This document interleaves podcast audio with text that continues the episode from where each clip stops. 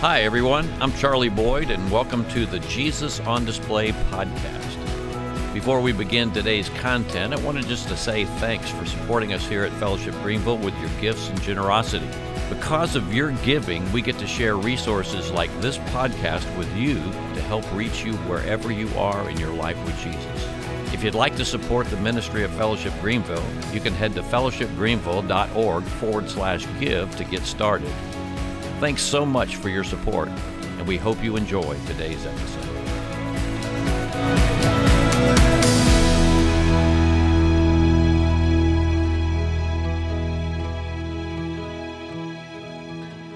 sixty-five million Americans heard a sermon last week, a sermon of some kind. And if my calculations are correct, a dedicated, regularly attending churchgoer will spend about one week, that is seven twenty-four hour days, one week out of every year, listening to someone preach, and that is a long time. And eighty-three percent of Christians uh, say that preaching is the top reason for choosing and staying in a church. And yet, with all of that, it's seldom do we ever hear anyone preach on preaching. Now, preachers hear a lot of comments on their preaching, positive and negative, but most of the people who, uh, most people who attend a, a worship service on a regular basis, like this one, probably haven't thought that much about what God actually intends to happen when His Word is preached and His people listen, and that's what I want to talk about this morning, why preaching matters and what the Bible has to say about that. So I want to jump in, and I want to begin by asking an even more basic question, and that is, what is the main business of the church? Years ago, a guy named Dean Kelly wrote a, a book entitled Why Conservative Churches Are Growing, and his main thesis was that evangelical churches are growing because they stick to business. And then he asked the question, what's the main business of the church? And he wrote, the main business of the church is to keep referring people toward God, to keep viewing the world under God, to keep putting the God question on the table, to keep asking in all of its thought and life together, what does this have to do with God? And Kelly said that churches decline when they forget it's all about God. And he claimed that growing churches never lose sight of the main business of the church, and that is to keep God and the gospel in the forefront of people's minds and hearts. And one of the main reasons of doing, uh, uh, one of the ways that God does that, keeping God and the gospel in front of people, is through the preaching of the word, preaching of the word, not doing group therapy from the front, not offering self-help solutions. Too many sermons today are little more than Christian self-help talks, which, by the way, the followers of Jesus don't really believe in self-help. We believe that we can't help ourselves exclusively by ourselves, and we need a God who saves and intervenes and intrudes in our life and does for us what we cannot do for ourselves. And preaching the word is not preaching politics. It's not trying to make the gospel fit modern-day social agendas in order to be relevant. Hear me. Too much of what is called preaching today is little more than self-help, political and social commentary, or a story time geared to entertain.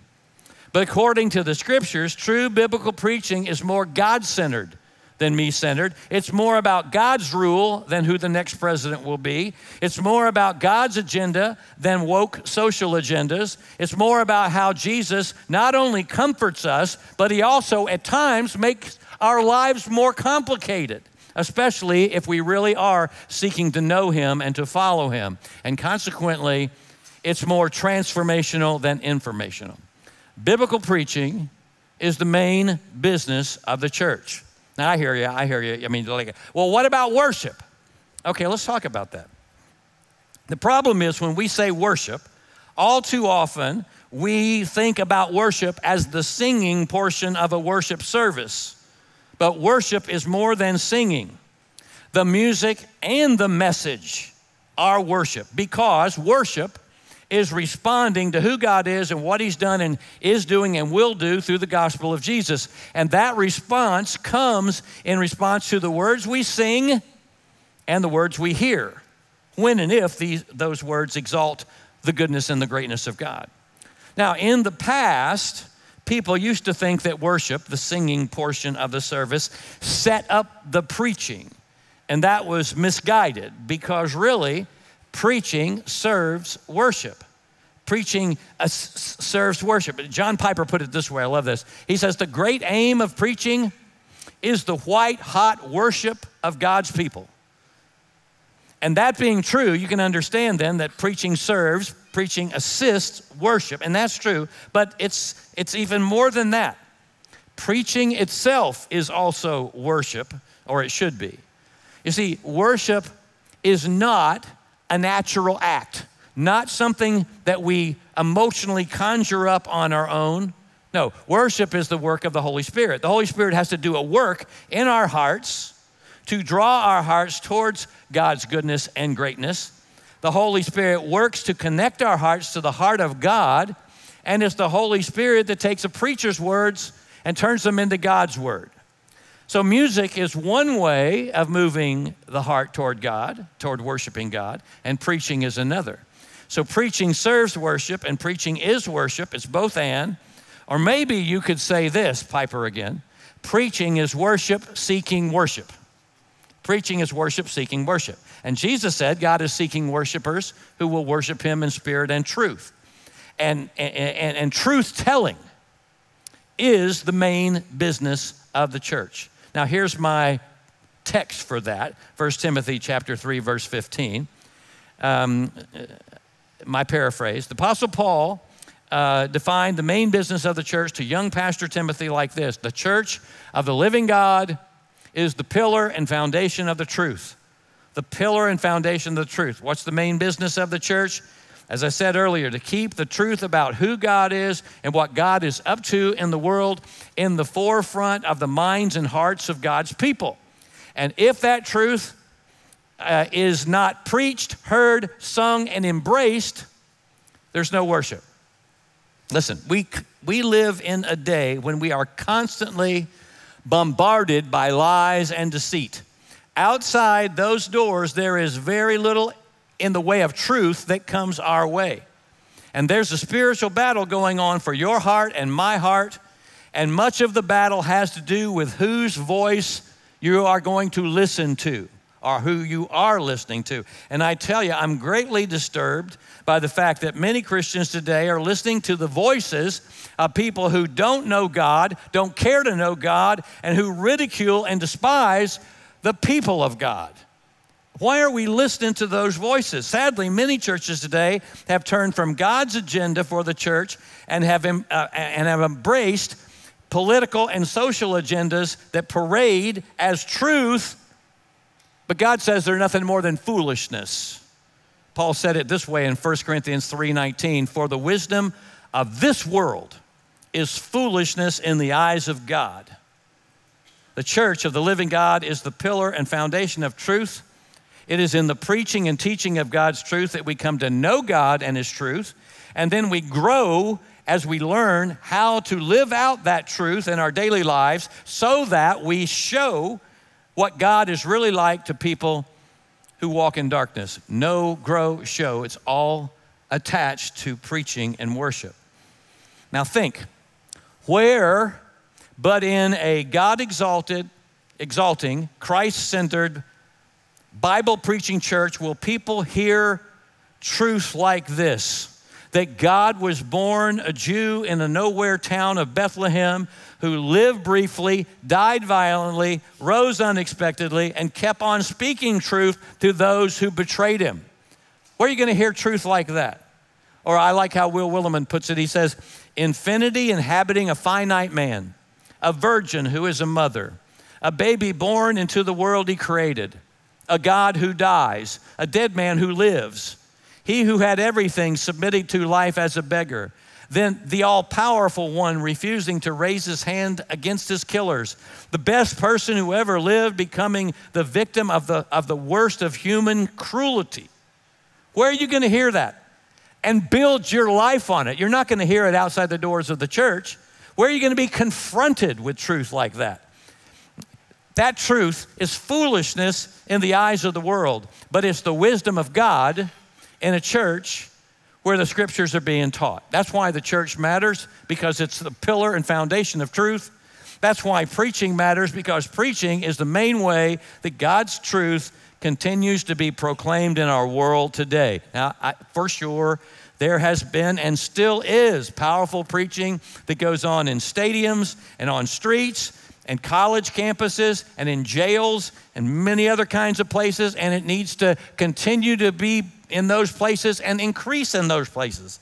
But ninety-five percent of all preaching in the world happens in weekly worship services like of, the, uh, of some kind, whether it be a dozen believers under the shade of a tree in Africa or two thousand people meeting in a place like this. For the most part, Christians hear the word preached in weekly congregational worship, and that's why I'm saying that biblical preaching is absolutely essential for worship, and it's absolutely essential for the health and mission of the church. Or to put it another way, God has appointed preaching in worship as one of the main ways of carrying Jesus' truth-telling mission forward in the world. Now, let me give you a biblical foundation for how important preaching really is. If you do, uh, we're gonna look at the big picture here.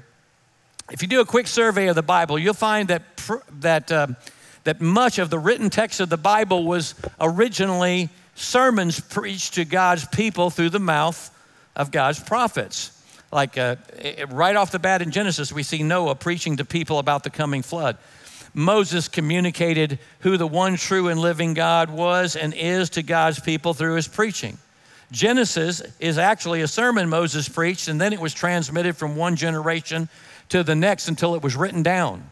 Deuteronomy is actually three sermons Moses preached to the people before he died. The historical books of the Bible are sermons by Samuel and other prophets who show up to deliver God's truth to God's kings and God's people. Isaiah, Jeremiah, Ezekiel, Daniel, Hosea, Joel, Amos, Obadiah, Jonah, Micah, Nahum, Habakkuk, Zephaniah, Haggai, Haggai, uh, Zechariah, Malachi, all preachers, all preachers. Amos predicted there'd be a time when there would be a famine in the land, but not of bread, but of hearing the word of the Lord. We're getting close to that today. If you're reading along with us in our C B R, our Community Bible Reading uh, plan, uh, this past week you would have found yourself in Nehemiah chapter eight, uh, and that chapter is about how uh, after some Jews returned from uh, re- returned to Jerusalem from exile, Um, as they were rebuilding the, the walls of the city, they found a copy of the Torah, uh, the law of Moses. And so Ezra stood and read Moses' instruction to the people, and Ezra's fellow priest, quote, gave the sense of the words being read so that the people understood the reading. That is, they preached expositionally, explaining the Torah in a way that people could understand and apply to their lives. And that's the main way that we teach here. Take a break from it in the in the summer, but uh, we going through whole books of the Bible, passage by passage, uh, long passages of scripture, passage by passage. That's what we're doing uh, here. Explaining the text in a way that people can understand and apply to their lives. And back when Ezra did this, when the people heard God's word preached, they wept for joy at finally having recovered words lost to them in exile, but they also wept for sadness at how far away from God's word and his will they had fallen. And the preached word was transformational. It wasn't just informational. It grabbed their hearts and minds and produced repentance and life change. Moving on to the New Testament, again, I'm just I'm just skimming the surface, but almost half the Gospels are the written down sermons of Jesus. Jesus officially began his ministry in Luke four by preaching. He said, "The Spirit of the Lord is upon me to preach the good news." And Jesus took preaching as his main job. The Sermon on the Mount, the Upper Room Discourse, the Olivet Discourse, all the parables are all sermons. Jesus preached the gospel of the coming kingdom of God, and then he turned around and made preaching and teaching the vocation of all his disciples, commanding them and us to tell the world the good news that it can't tell itself. The book of Acts contains some twenty-eight speeches, mostly by Peter and Paul, that account for nearly a third of the entire text. The church began on the day of Pentecost with Peter preaching, and three thousand people repented of their sins and trusted Jesus as their Messiah as a result of his preaching. And then we're told that the new church gathered together in homes, and the and the, the main thing, the first thing they did was give themselves to the apostles' doctrine, to the apostles' teaching. In Acts chapter seven, we see that persecution broke out against the church um, because of a blistering sermon that Stephen gave. In, in one sense, uh, the epistles, all the, uh, are, all the epistles are like sermons in letter form, because they take Old Testament scriptures and the teaching of Jesus, and they explain them and apply them to different people living in different places that are encountering different problems. Now, Paul stated his case for preaching in Romans chapter ten when he says, "How will they call on him whom they have not believed? And how are they to believe in him of whom they have never heard? And how are they to hear without someone preaching? And how are they to preach unless somebody is sent?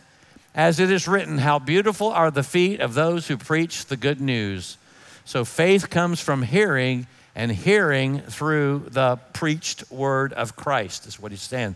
Now, if you work backward, Paul's logic is preaching, hearing, believing, saving faith. He's saying that preaching is the main way that people encounter the truth of God's word. He's saying it is by hearing the word preached that we come to faith and we grow in faith. And yes, yes, we can come to faith and grow in faith in other ways, through somebody just sharing the gospel to us uh, personally, through personal Bible reading, small group Bible studies, conferences, retreats, some form of media like on YouTube. But again, first and foremost, most of us came to faith when we heard the gospel preached in a weekly worship service like this, and we grow in faith the same way. And that's why Martin Luther called the church the mouth house, the mouth house, not a library reading room. And Paul talked about this in First Corinthians one twenty-one, where he said, "In God's wisdom, he determined that the world wouldn't come to know him through its wisdom. Instead, God was pleased to save those who believed through the foolishness of preaching." And finally, we come to the book of Revelation, and, and it begins in the first three chapters with the letters to the seven churches. But in reality, they're not letters. They're nothing, there's not anything letter-like in them. They are sermons preached by the risen Christ to people in those churches. Preaching a sermon is not an exclusively human work. Listening to a sermon is not an exclusively human work. There's a very real sense in there, both miracles, or they can be or should be, miracles that the Holy Spirit wants to work in you, to grow you in your worship, and to grow you in your faith. The Jesus on Display podcast is produced right here at Fellowship Greenville in Greenville, South Carolina. Thanks for listening to today's episode. Follow and share this podcast with anyone who might be interested or curious about our church community or how storytelling unites us and helps us feel more connected. To actively keep up with what's going on at our church community, head to our website at fellowship greenville dot org, follow us on all social media platforms, and subscribe to our YouTube channel. Thanks for tuning in. Grace and peace to you for your week, and we'll see you next time.